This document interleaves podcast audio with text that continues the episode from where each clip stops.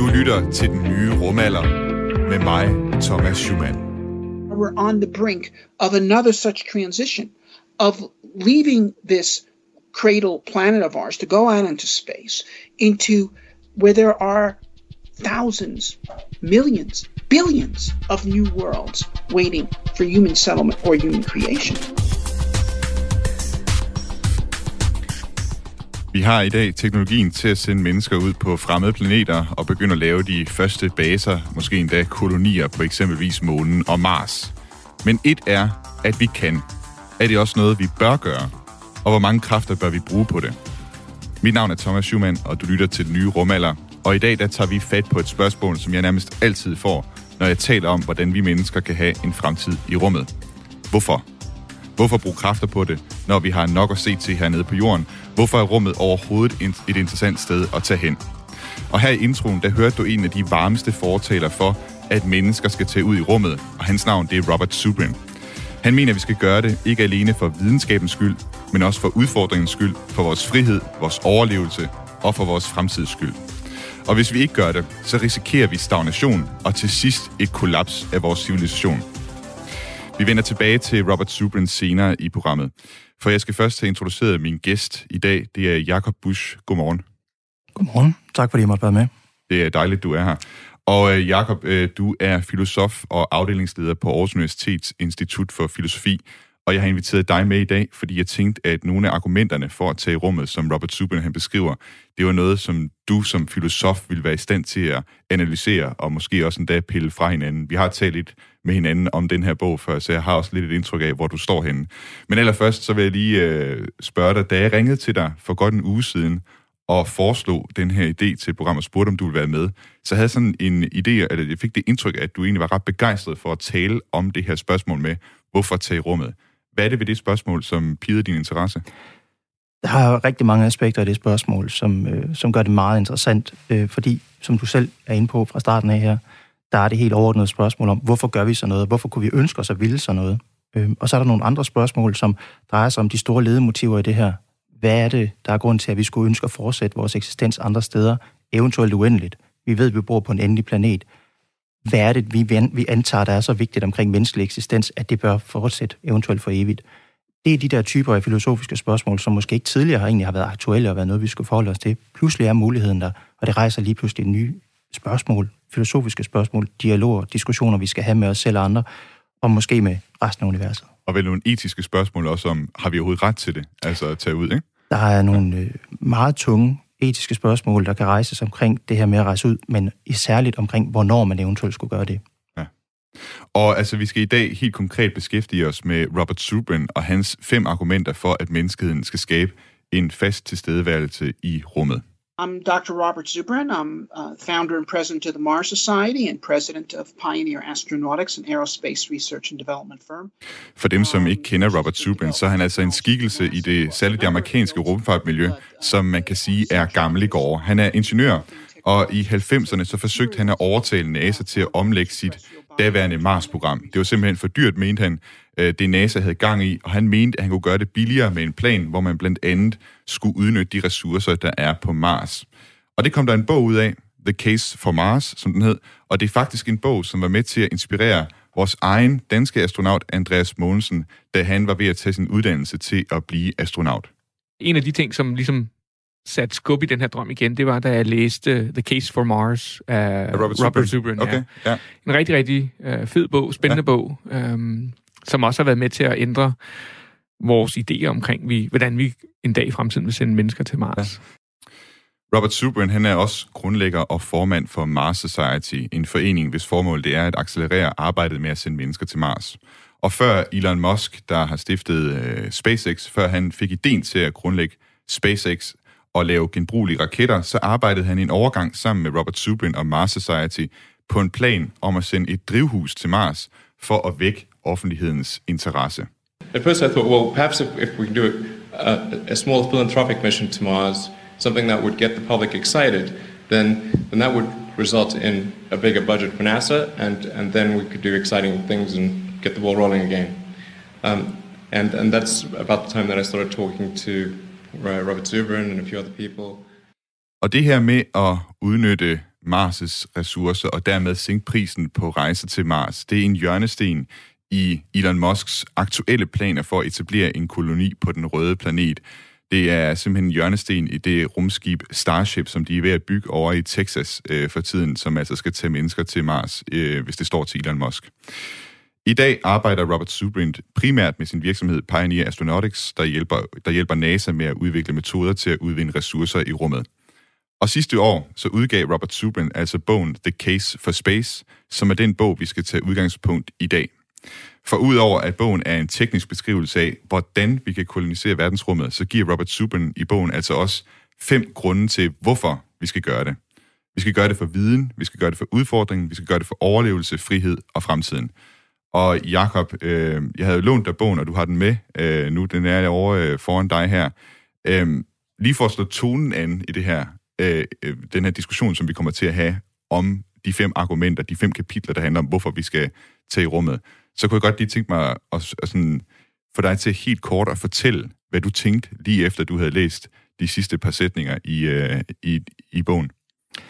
Altså meget kortfattet vil jeg sige, at min umiddelbare reaktion var, wow, øh, det, var noget, det var noget helt andet, end jeg havde regnet med. Øh, vi har med en forfatter at gøre, som, øh, som både ønsker at henvende sig til den almene befolkning og læser, men for mig at se var det også tydeligt, at der var en agenda, der var lidt anderledes. Øhm, man prøvede på at få nogle andre parter i tale, eventuelt, øh, skal vi sige, industrifyrster, øh, folk med penge, øh, folk, der kunne lade sig inspirere af de ting, han havde at fortælle. For langt hen ad vejen er det en, en, et stort festskrift til entreprenøren. Mm. Så det, det, er, det er lidt til, til alle. Altså, der, der, der, det er lidt et kampskrift, ikke, kan man sige. Altså, mm jeg havde det sådan selv, da jeg læste bogen. Øh, jeg kom til at tænke på det øh, citat, øh, Nietzsche han, han har sagt en gang, hvis der, er, hvis der ikke er ild i bogen, så kan man lige så godt brænde den. Og det er jo, den er jo skrevet med sådan en passion, må man sige, øh, og, og en overbevisning om også, at det her det er bare det helt rigtige at gøre, at mennesker skal ud og slå sig ned ude i universet. Man kan sige, at det er på mange måder en, øh, en snæver bog med et øh, særligt sigte. Der er ikke nogen tvivl om, hvor det er, vi skal hen. Der er heller ikke nogen særlig tvivl om, om, øh, om man tror på egne argumenter. Men man kan sige, at i og med, at man har et så snævert sigte, så bliver det heller ikke en bred bog. Det bliver ikke en, en bog, der, der sprudler af, af vid. Øh, jeg ved, at Subrick øh, blandt mange inden for genren af, af videnskab og så videre bliver fremhævet som en, øh, som en stor intellektuel. På, på engelsk vil det være polymath, på dansk måske polyhistor. Og det var absolut ikke den, det indtryk, jeg sad tilbage med, da jeg havde læst den. Tværtimod, så så jeg en, der måske havde et, et, et snævert syn øh, og, og måske i højere grad arbejdet med nogle, øh, nogle skodder eller nogle, øh, nogle blændere på, hvad, hvad det er, der er relevant at tage med i diskussioner omkring rummet og hvorfor vi skal derud. Øh, og i den forstand var det meget interessant, fordi vi får et, et blik ind i en, et ekstremt drevet menneske, der vil det her. Øh, og, og det er simpelthen ikke, fordi jeg ikke vil, men det er spørgsmålet, om jeg vil det af de samme grunde, som der bliver givet her i bogen her af Super. Jeg tror, der er mange, som, og mig selv også inklusiv, øh, til, til en vis grad, der, der, der er sådan et, er fanget af den samme ild, lad os sige det sådan, eller har haft den samme inspiration, og har de der sådan lidt drømmende forestillinger omkring øh, en fremtid i rummet, som, som Robert Zubrin også har. Og vi kommer ind på, på alle de fem argumenter, som, som han har her. Og så vil jeg sige, øh, hvis du nu sidder derude og lytter til det her, Øh, vi sender live, så hvis du har et indspark øh, til den her debat, som øh, Jakob og jeg kommer til at have, eller hvis du selv har en god grund, du mener til, at vi øh, skal tage ud i rummet, så kan du øh, blande dig i øh, debatten på sms. Du kan skrive ind til 1424 med dit indspark. Øh, du starter beskeden med R4 og et mellemrum, og så skriver du ellers bare, hvad det er, du øh, gerne vil byde ind med. Men vi starter altså lige med at dykke ned i den første af Robert Subrins argumenter for, hvorfor vi skal tage i rummet. For the knowledge. Space, final frontier. The first reason we should go to space is for the knowledge. The universe is the grandest laboratory that there is. Uh, most of our dis- greatest discoveries in physics have actually come from astronomy. Robert Zubrin mener, at vi skal tage ud i rummet for at hente ny viden. For som han siger, så er universet et langt større laboratorium, end vi nogensinde kan bygge hernede på jorden. Og der er stadig meget, vi endnu ikke ved. Hvorfor har ting masse? Hvorfor rejser lyset ved den hastighed, det gør, hverken hurtigere eller langsommere? Hvorfor løber tiden fremad og ikke baglæns eller sidelæns? Og i bund og grund er det astronomien, der har givet os en dybere forståelse af tyngdekraften, af atomkraft og af elektromagnetisme. Og dermed har det også hjulpet os med at udvikle rumraketter, internet og atombomber. The day a new era dawned at Hiroshima. in the light of an atomic bomb. In the 10 seconds that shook the world.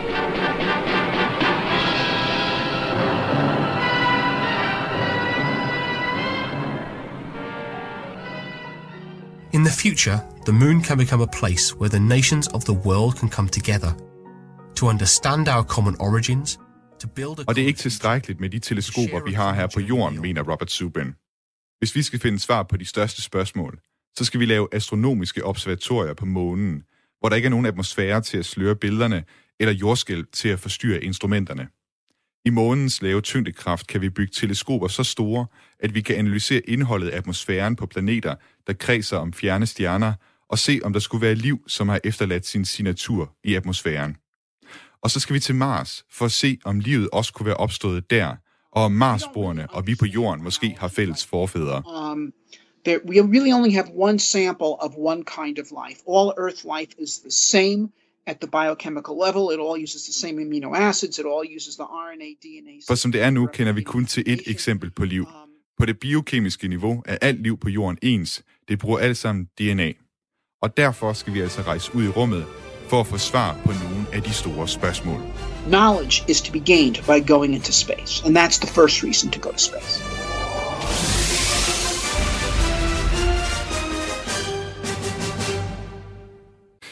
I dagens udsendelse af den nye rumalder, der taler jeg med filosof Jakob Busch om bogen The Case for Space og forfatterens fem grunde til, hvorfor mennesket skal tage i rummet. Og det er altså ikke Jakob Busch, der har skrevet den her bog, det er Robert Zubrin, bare lige for at være klar på det. Og øh, vi hørte lige her et øh, indslag om, altså, at vi skal tage i rummet for at besvare de store spørgsmål. Altså, er vi alene i universet, og hvorfor er der overhovedet et univers til? Og jeg tænker, Jakob, øh, som filosof, altså det må jo være guf for sådan en som dig, øh, at kunne tage fat i sådan nogle spørgsmål. Så jeg tænker, det er vel vand på din mølle, det her i virkeligheden. Øh, vi skal ud i rummet for at få svar på nogle af de spørgsmål, som man har spekuleret over i, siden tidernes morgen.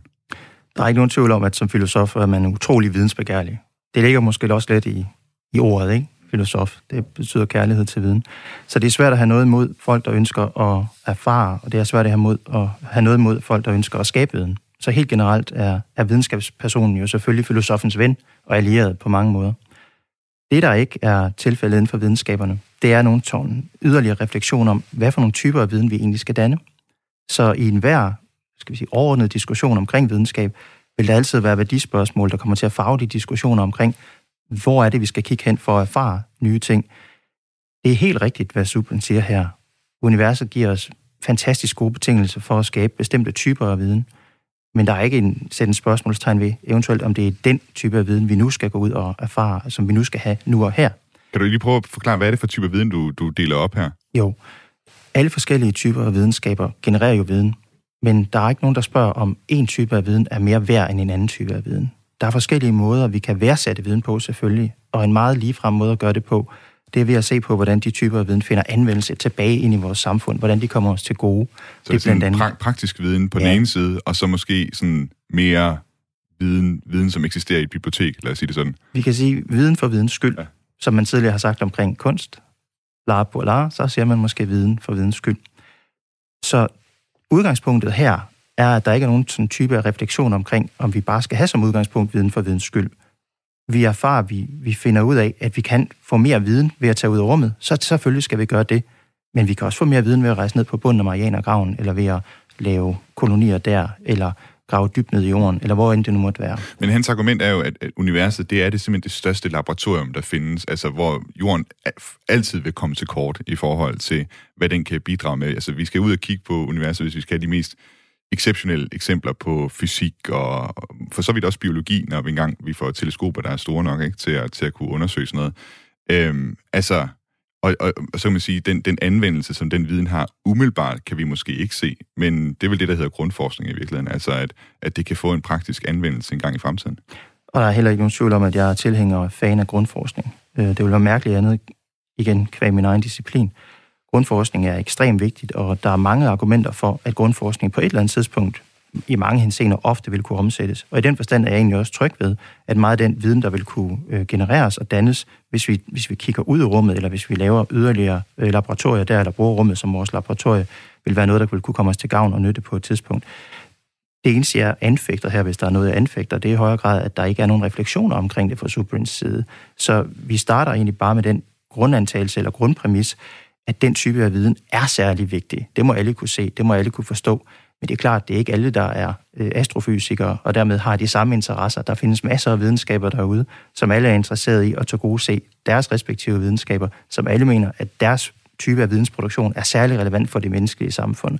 Og i den forstand er der ikke, skal vi sige, en kontekstualisering af det her projekt, hvor det drejer sig om at se den type af viden i forhold til andre. At den skulle være særlig vigtig at i forhold den skulle være særlig okay. vigtig. Ja. Men man kan så omvendt sige, jeg synes også, det kunne være meget, meget spændende at finde ud af, om der findes liv på andre planeter. Det er særligt, det er unikt, det er en helt ny type af viden. Øh, det er simpelthen ikke det. Man kan så spørge sig selv om, er det virkelig nødvendigt, at vi personligt rejser til Mars for at finde ud af det, hvis det er der, vi skulle afdække, for eksempel om der fandtes liv. Øh, med udviklingen her på jorden, som Subrin jo også er en stor tilhænger af, kan vi forvente teknologiske landvindinger, som måske vil gøre det muligt for os enten at sende øh, robotter eller andre systemer styret af kunstig intelligens afsted på vores vegne, som vil gøre det muligt for os at afdække de spørgsmål, uden at vi nødvendigvis behøver at være til stede på Mars, kunne man sige. Det synes jeg er en god overlægger til den næste grund, som handler om udfordringen. Fordi der tænker jeg, at Superman siger, at det er helt afgørende, at vi har mennesker med. Og vi skal lige prøve at høre, hvad, han, øh, hvad, hvad det argument det går ud på. Det er altså kapitel 2. Space, the final frontier. Second reason to go to space is for the challenge. Challenge is necessary. Human beings need challenge. Societies need challenge. And a bold space program is a tremendous positive... Robert Zubrin mener, at vi skal tage ud i rummet for udfordringens skyld. For både som individer og som samfund har vi godt af udfordringer. Det er det, som får os til at vokse. Og den bedste udfordring, det er en ny frontier, altså en ny grænse, der skal rykkes. Det er et centralt element i amerikansk selvforståelse og også Robert Zubrins forståelse af amerikansk historie, at USA's rigdom og humanistiske værdier stammer fra pioner- og indvandrerkulturen. USA var et nyt kontinent med nye udfordringer og blottet for de gamle bånd og hierarkier, der havde eksisteret i Europa.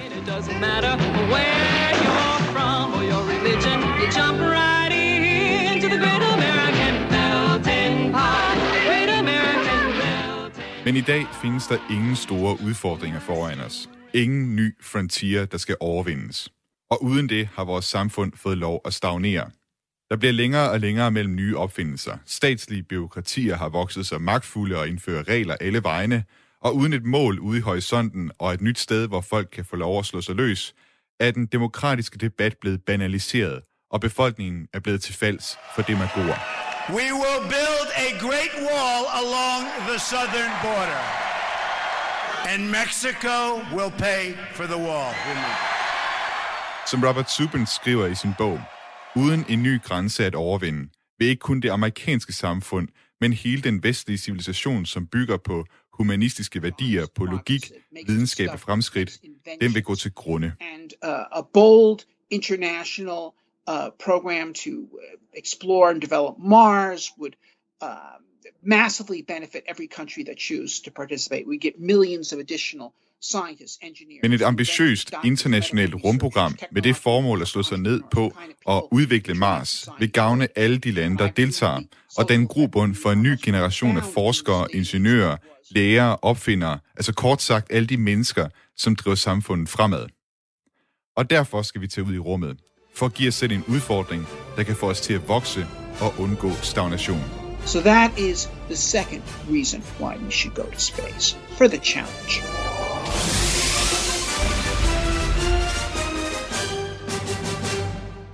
Jakob, jeg kan jo meget godt lide den her tanke, Robert Zubrin han har om, at mennesker, både som individer og som kollektiv, har brug for udfordringer, for nye grænser, den her frontier, han taler om, der skal rykkes, og at vi vokser ved det.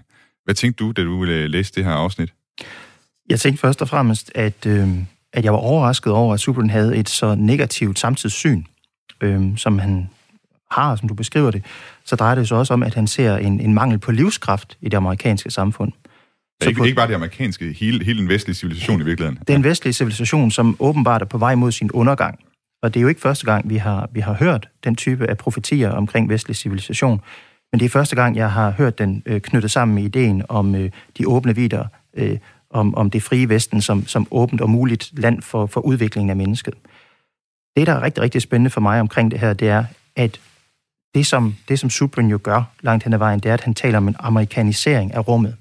Og det vil sige, vi taler altså ind i en, en større fortælling, en større amerikansk fortælling, en ideologi, som i udgangspunktet tager, tager afsæt i nogle liberale tanker udviklet ved, ved filosofen John Locke, som, som har inspireret den amerikanske øh, revolution og frigørelsen fra, øh, fra England som kolonimagt, og som faktisk også ligger til grund for rigtig meget af den politiske debat, der i dag er på spil i Amerika. Så man kan sige, man kan, man kan groft sagt oversætte øh, USA og, og den, altså opbygningen af USA, det kan man oversætte i en moderne kontekst til, til Mars, simpelthen, eller, eller planeterne derude, ikke? Den har den samme funktion ind i det her system, fordi liberal tankegang fungerer ifølge Locke kun ved, at der findes et Amerika. Det var til stedværet af det mulige Amerika, der kunne opdyrkes, som gjorde det muligt for mennesker at aspirere til at gå ud og være sin egen lykkes med. Og generelt er det meget, meget interessant, at Suprin jo på samme måde også taler om, hvad det er, der får øh, vestlige europæer til at rejse mod Amerika oprindeligt. Det var fordi, der ikke var mere at bearbejde. Alt var optaget. Alt land var taget. Så hvis man gerne vil have nogle øh, muligheden for at, at skabe noget selv, for at erhverve sig rigdom, ejendom, så var det nødvendigt, at man kunne rejse bort. Og det fungerer faktisk som en, øh, som en nødvendig betingelse for kulturel udvikling nu hos Subrin i den udlægning, han så har. Men det lyder meget rigtigt. Altså umiddelbart for mig. Sådan et nyt sted at tage hen og sådan noget, og hvor folk de kan komme ind, slippe de bånd, de har øh, derhjemmefra, og, og bygge noget nyt, skabe nogle nye idéer. Øh, er den, altså, hvor, hvor, hvor, hvor hopper kæden af, hvis den hopper af for dig? Den hopper primært af derved, at den forudsætter, at vi allerede nu er fanget, at den frihed ikke eksisterer, og det er en særlig måde at forstå humanisme på. Så her bliver humanisme kædet sammen med en, en materialisering, eller en, en materiel forståelse af, hvad det vil sige at være menneske. Menneske at være menneske vil sige at forarbejde og berige naturen. Det er åbenbart en essentiel del af det at være menneske.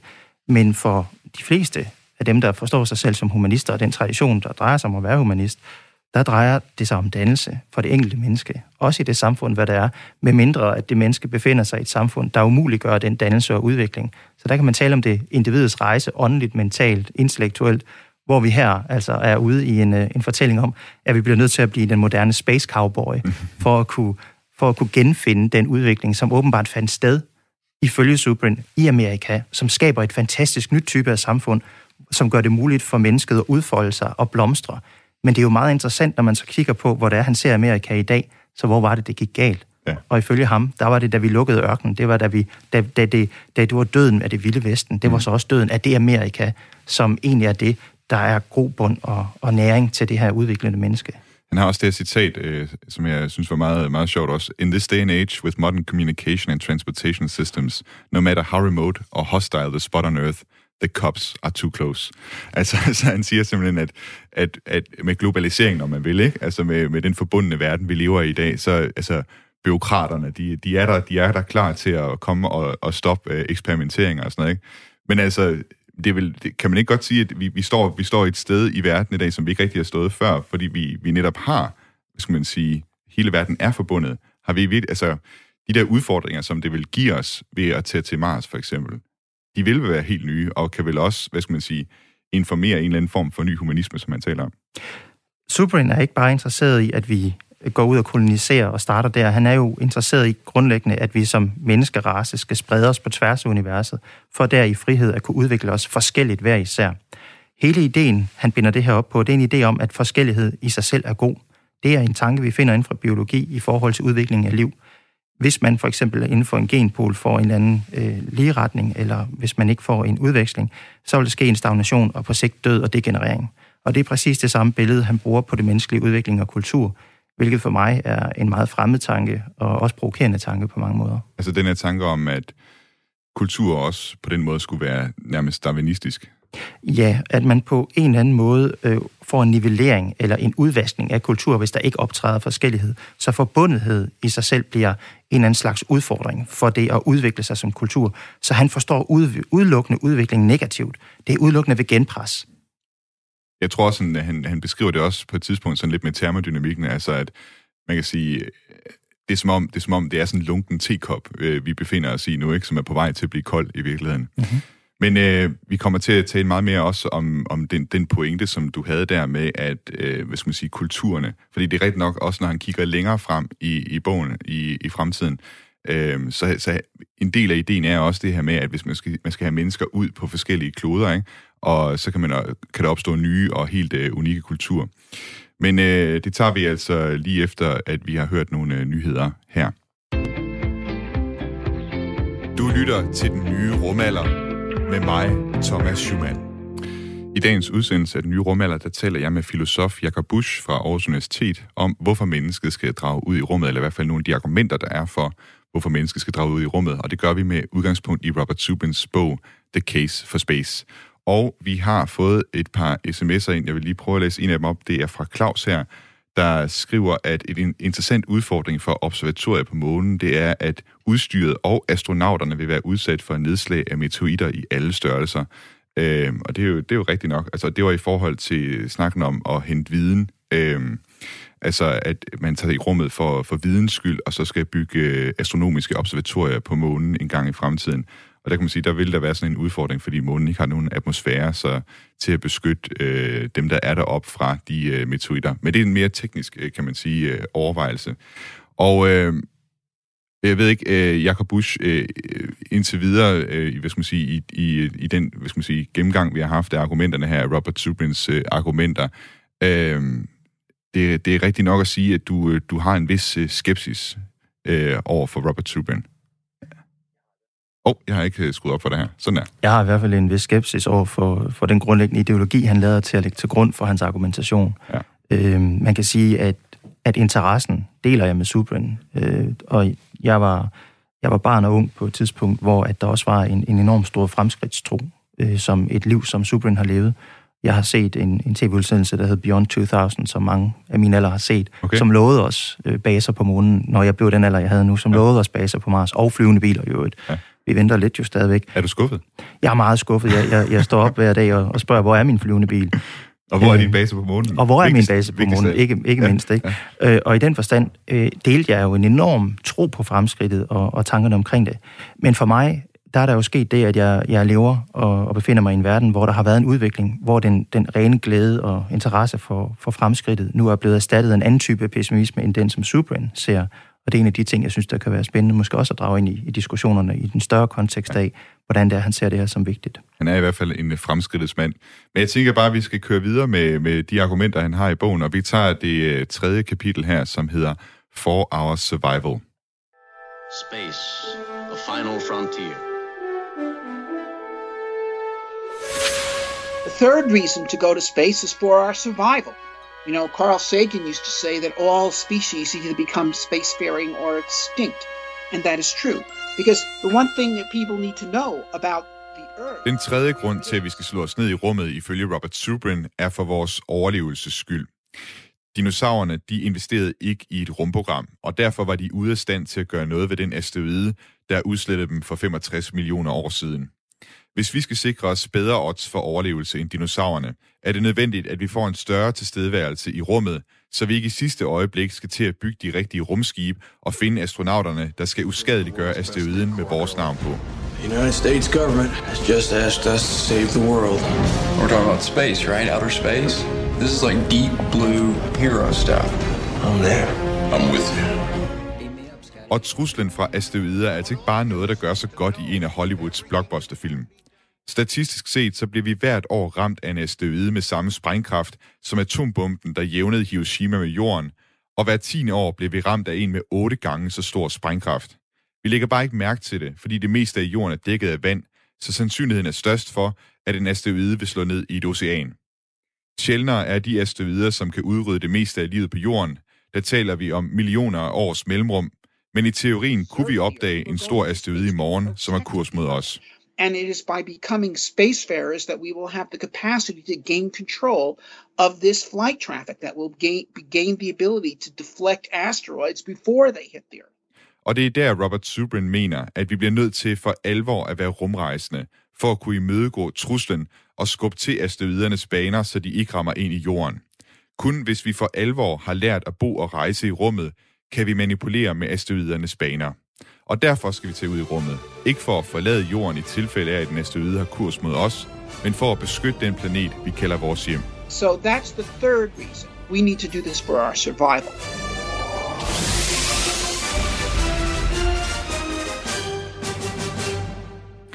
Ja, det her kapitel for Survival, som primært handler om asteroider, altså for mig at se, så er det nok det mest praktiske af hans argumenter. Øhm, og så kan man sige, øh, der er måske også mindst at diskutere sådan, fra et filosofisk stand, standpunkt, tænker jeg.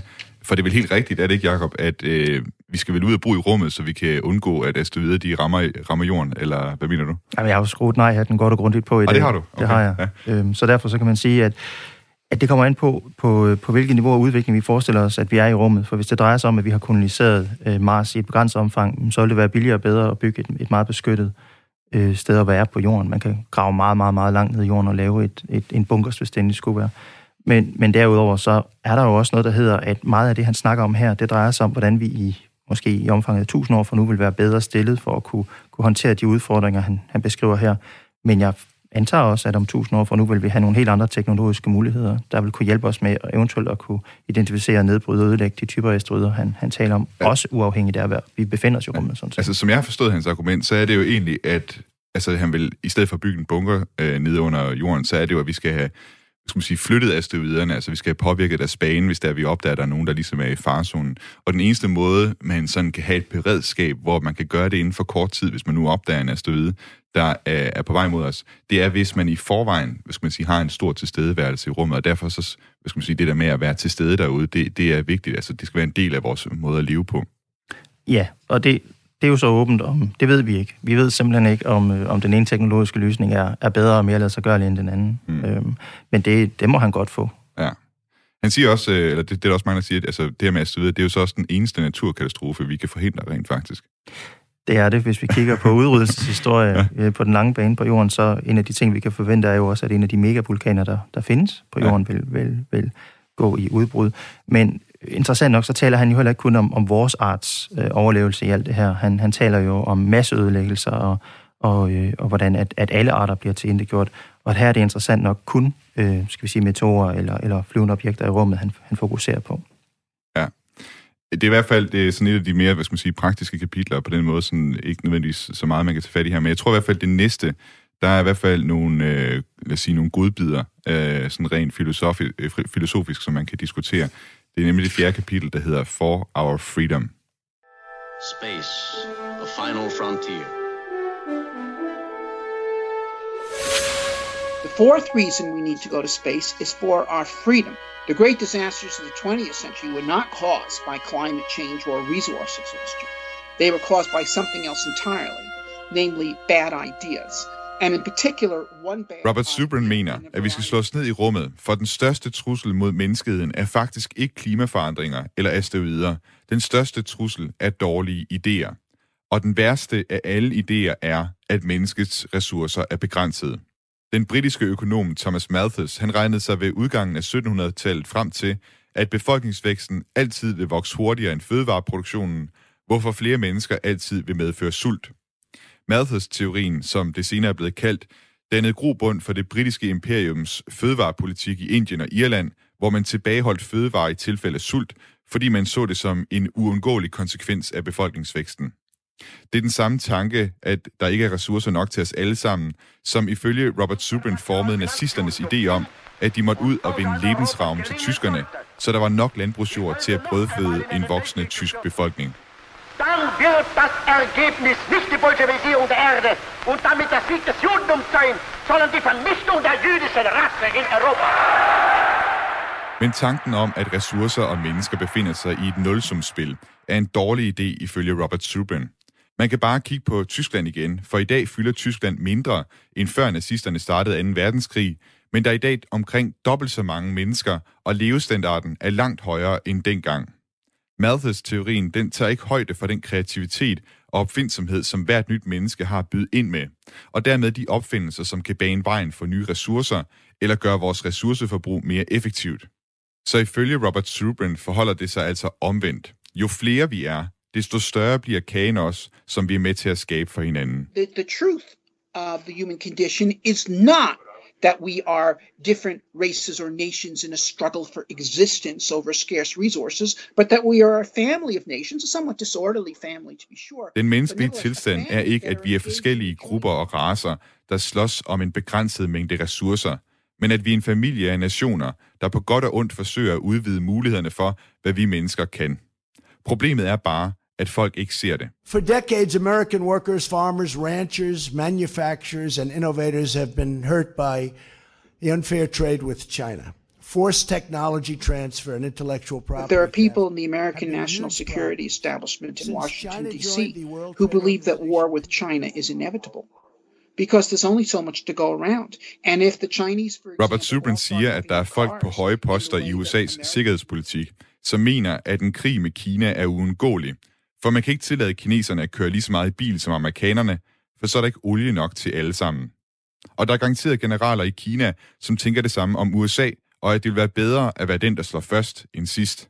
Men verdensrummet med sine uendelige grænser, sine asteroider og planeter, er det bedste eksempel på, at vi står over for uendelige ressourcer, og at det kun er menneskelig opfindsomhed, der sætter grænser. Og derfor skal vi tage ud i rummet. Earth comes with an open sky and we can throw it wide open. And that is the fourth reason why we must go to space.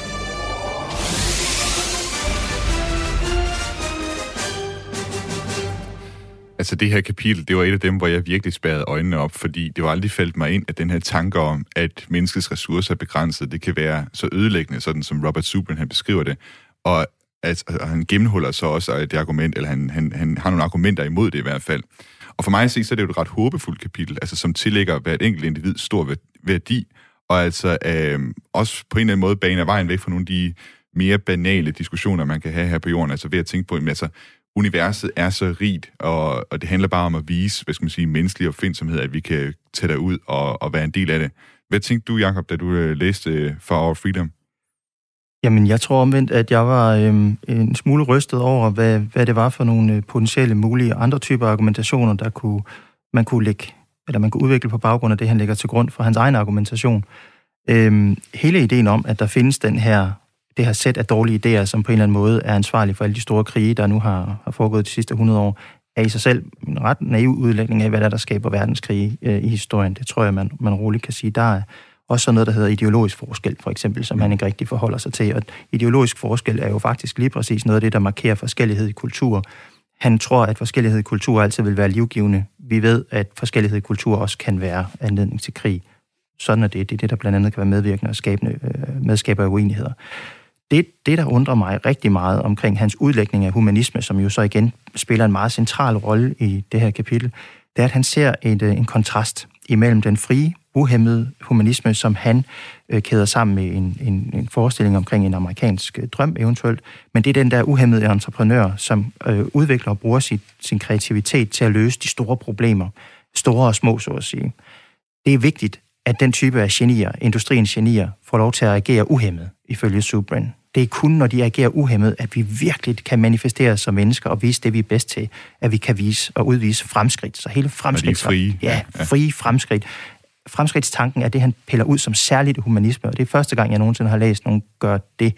Øh, langt de fleste mennesker vil, vil, vil, vil lægge hovedvægten på at agere øh, kritisk rationelt under ansvar.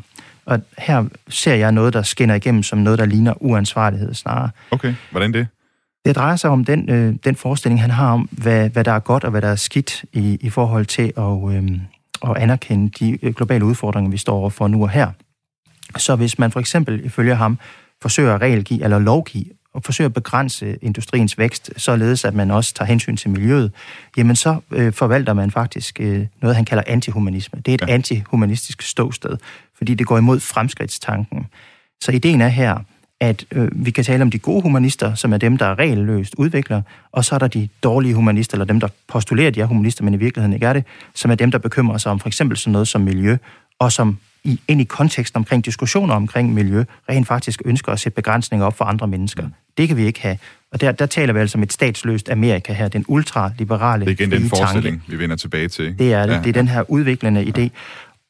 Så siger han så, at vi har den her slemme eller, eller farlige idé, der drejer sig om, at vi, øh, hvis, vi, hvis, vi ikke kommer, hvis vi ikke kommer til at have et, et, en, en fri adgang til ressourcer, jamen så vil det ende i, i død og, og ødelæggelse. Men andre steder i bogen, der beskæftiger han sig jo lige præcis med, hvordan at vi er prædetermineret til at dø, hvis vi ikke skaber en, en, en kulturel ubalance, som kun er muligt igennem rummet. Så hvis vi nu sætter den her nye dårlige idé op, som en slags... Øh, Altså, det, er det, det, det, det, det, det var det, du var inde på før med sådan en, øh, hvad skal man sige, kulturel darwinisme, ikke? Mhm. Altså, han, han ser det som, at, at, at hvis vi, øh, at kulturen, altså kulturen på jorden på grund af globalisering bliver for ens, og det vil føre til stagnation. Øh, altså, så han har sådan en dommedagsprofeti, kan man sige om det, og det mener, det er det, du opstiller her som en, en, en dårlig idé over for den anden dårlige idé, han beskriver her. Han, han fortæller os faktisk, at det er bare et spørgsmål om stagnation, det er faktisk et spørgsmål om menneskehedens undergang. Vi vil som race uddø, Mm. Hvis vi ikke formår på en eller anden måde at skabe forskellighed, mm. som det er påkrævet.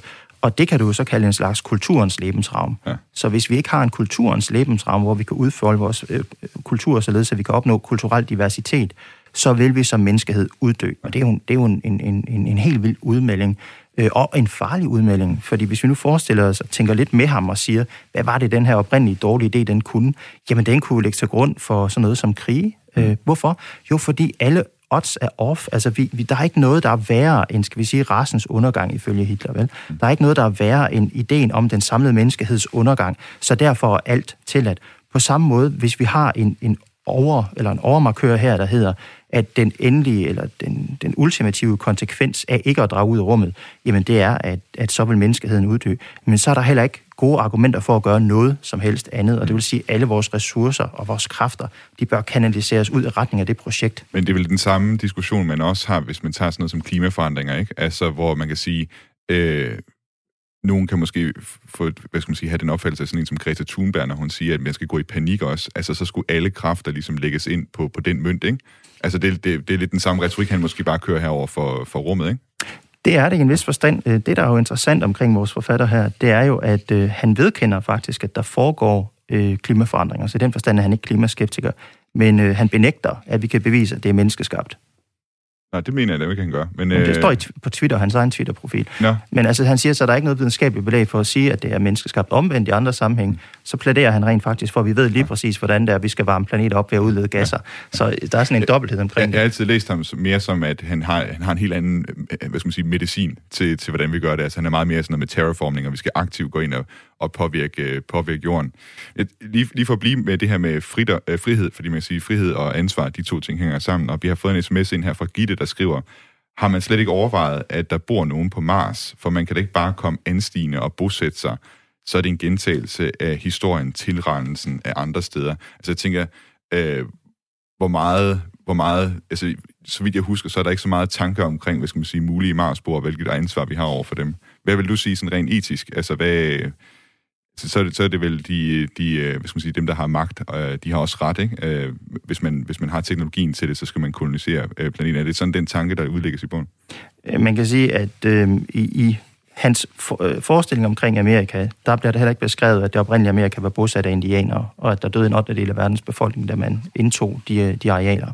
Så på samme måde, der bruger han jo faktisk den fortæl, øh, fortælling omkring opdagelsen af Amerika som en direkte analogi på, hvordan, hvordan tingene de skal forholde sig i forhold til rummet, og dermed er der heller ikke nogen overvejelser omkring, hvad for nogle mulige ting, vi kan ødelægge på vores vej, når vi for eksempel går ud og koloniserer Mars, eller forsøger at terraforme. En ting er, om vi muligt, altså gør det umuligt for os faktisk at opdage, om der var rester efter liv. Det er muligt, at vi gør det, når vi inter, interagerer, når vi intervenerer i de miljøer. Noget andet er, at vi ved ikke, om der på sigt vil kunne have udviklet liv, øh, og dermed om vores interventioner nu og her rent faktisk umuligt gør, at der på et tidspunkt vil opnå, op, opstå noget så værdifuldt som liv et andet sted. Mm. Så der er selvfølgelig masser af bekymringer, men jeg synes også, det spiller sammen med nogle af de overvejelser, øh, I har op øh, tidligere på i det her program, hvor, vi, hvor vi kigger på, hvad der sker, når vi går ned og borer ned igennem indlandsisen for eksempel. Vi risikerer at kontaminere miljøerne, at vi ødelægger det, der i virkeligheden er, det vi ønsker at undersøge. Og på samme måde kunne man sagtens forestille sig, at det kunne ske på Mars. Det var i vores udsendelse om øh, liv på de her iskloder. Jeg kan ikke huske, hvor lang tid siden det var, vi havde den udsendelse.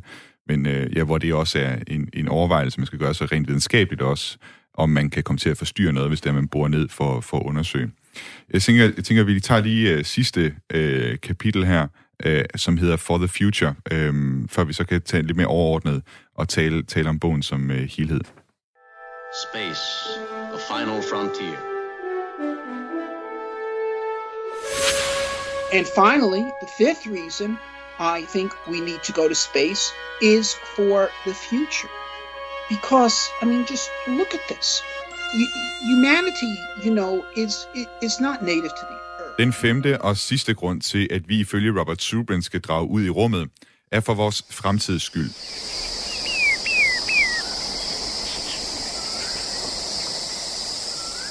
Vi mennesker er fra evolutionens side udviklet til at leve på en savanne i Kenya. Der har nok været nogle af vores forfædre, som har set på det med skepsis at udvandre fra Afrika til det istidsramte Skandinavien. Men alligevel var der nogen, som med de redskaber, de havde for hånden, lærte at tilpasse sig et klima, der egentlig var ugæstfrit for mennesker. Og det samme kan siges om rummet i dag. Vi står på savannen og kigger ud på nye verdener. Our galaxy itself contains a hundred billion stars. It's a hundred thousand light years side to side. It bulges in the middle, 16,000 light years thick. I Robert Zubrins sidste kapitel forestiller han sig, hvordan vi kan udvikle os til at være en art, der først rejser mellem planeterne i vores eget solsystem, og siden lærer at rejse mellem Mælkevejens milliarder af stjerner. Billions of new worlds with history waiting to be made, with literatures waiting to be written, uh, with all sorts of. Menneskeheden vil i fremtiden forgrene sig ud på nye kloder i galaksen. Nye samfund, nye idéer, litteratur, historie og musik vil blive til på fremmede planeter. Ifølge Robert Zubrin er sådan en fremtid simpelthen så storslået, at det alene er grund nok til, at vi skal tage ud i rummet. If you have it in your power to create something grand and wonderful, then you should. And that's the fifth reason why we need to go to space for the future, for what we can create.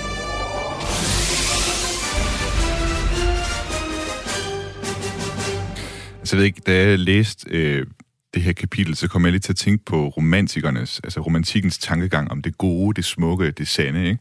Og hvis man kan lave noget, der er smukt, hvis man kan lave noget, der er storslået, så har man også lidt en forpligtelse til at gøre det. Øhm, og det, det, det er jo så det, han mener, at, at altså muligheden for at skabe noget storslået, det er der ved at tage ud i galaksen og, og bosætte sig derude og slå sig ned på kloder der. Hvad tænkte du, Jacob, da du, øh, da du læste? Øh, jeg synes, det var nogle, nogle interessante refleksioner, og der, der er selvfølgelig en, en vis grad af fantasi involveret her. Øh, han, han går ind og snakker om, om noget, vi kunne kalde posthumanisme, altså hvad der sker, når vi som menneskeart udvikler os som art. Og han ser også det som en interessant mulighed. Øh, faktisk så siger han, at antager, at han, at den, den, kan, den kan udvikles og accelereres, øh, hvis, man, hvis man drager ud i rummet. Jeg synes, at øh, hele ideen om ansvar her er interessant at bringe frem.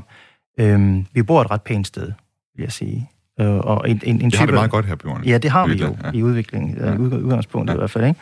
Og, øh, og, og det man jo kunne sige, det er, at der er det, der er det nære hensyn, og der er det fjerne hensyn.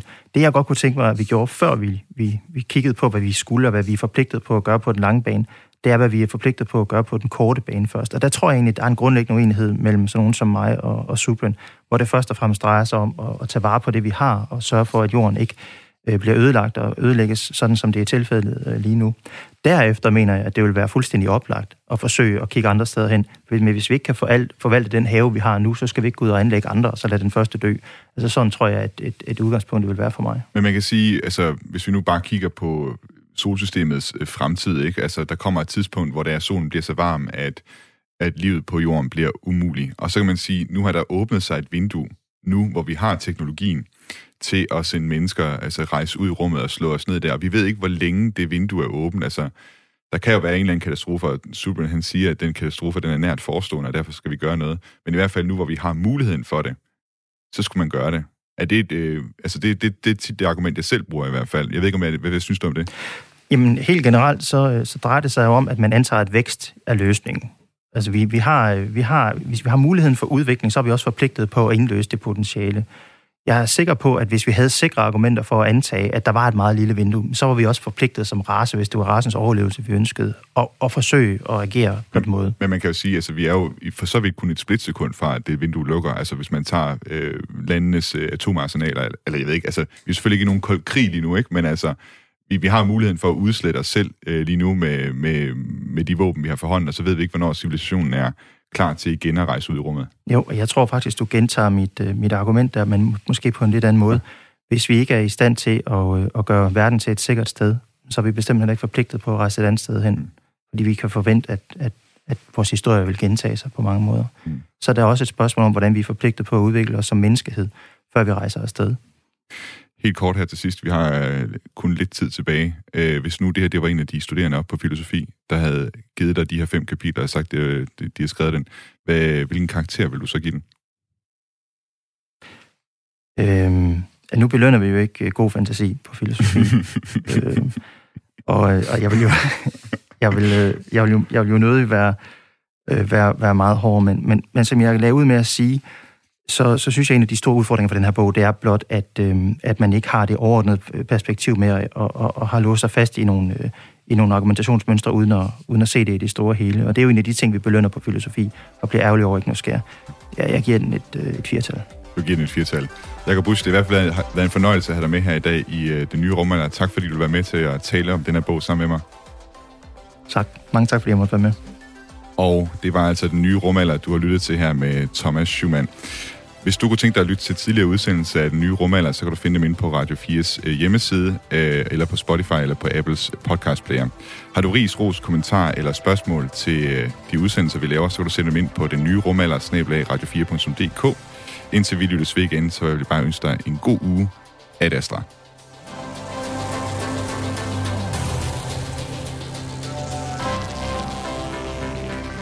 It's about believing in, in the future and, and, thinking that the future will be better than the past. Um, and I can't think of anything more exciting than going out there and being among the stars. That's why.